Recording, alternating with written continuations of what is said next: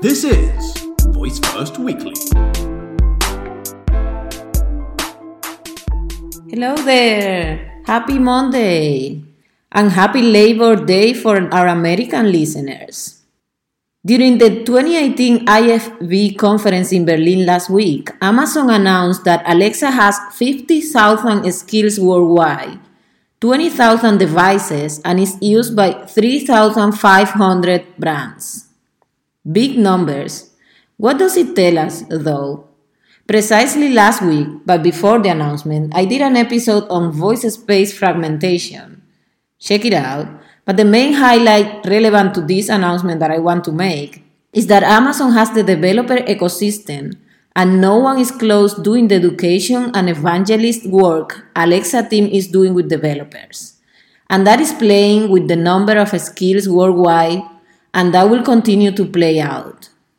Today, as companies are looking for developer attention, every company should have developer evangelists. Not your HR, not your sales. This is not a new concept, it's just taken to a different level now.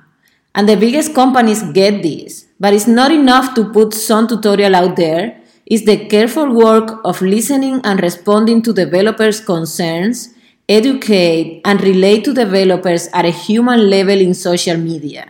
I understand not all companies have the resources to pull this, but you need to understand the value it has.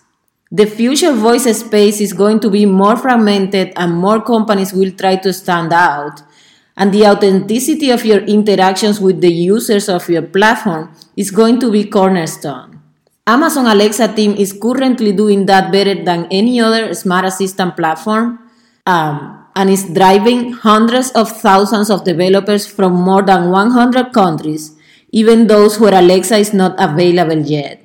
As a platform, the goal should be to attract people to build on top of it. Developer attention is the currency today for platforms. Whoever wins that is gonna win. More than 3,500 brands are in Alexa. For all of the above, it's natural that brands are landing their voice strategy on Alexa first.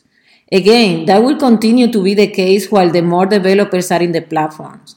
And that includes a tool ecosystem that is bigger for Alexa because tools also start providing availability in Alexa first.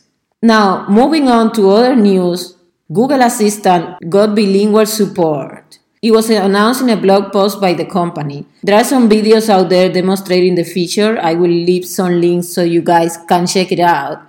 And as you know, I'm 100% behind internationalization and translation as key elements for voice apps. I even went ahead to name it one of the Infinity Stones for voice in a previous episode when I talk about Marvel and Infinity Stones. Check it out too. And naturally, this is great news for me to hear. It also paints the picture for future development and set user expectations to a new level. Once users get used to this, it's going to be expected from every assistant. Now, you can check in some of the videos, the UX is not totally like seamless. But I think that's not relevant because it will get better. Last but not least, I'm also very excited for the Apple event announced for September 12th. I just want to see what they're gonna come up with, especially with Siri, the Shortcuts app, and any other conversational, the, the messenger, business development, any other conversational uh, news that they might have. Before wrapping up, I want to thank you from the bottom of my heart for listening. The number of listens of the briefing are growing consistently, and we're reaching people from almost every latitude of the planet. Thank you. Now go ahead and continue to make this happen by sharing this with someone you think will get value from these short episodes. My name is Mari, and you can find me on Twitter by Voice First Labs and on Instagram as Voice First Weekly. You have a good day, and we'll talk tomorrow.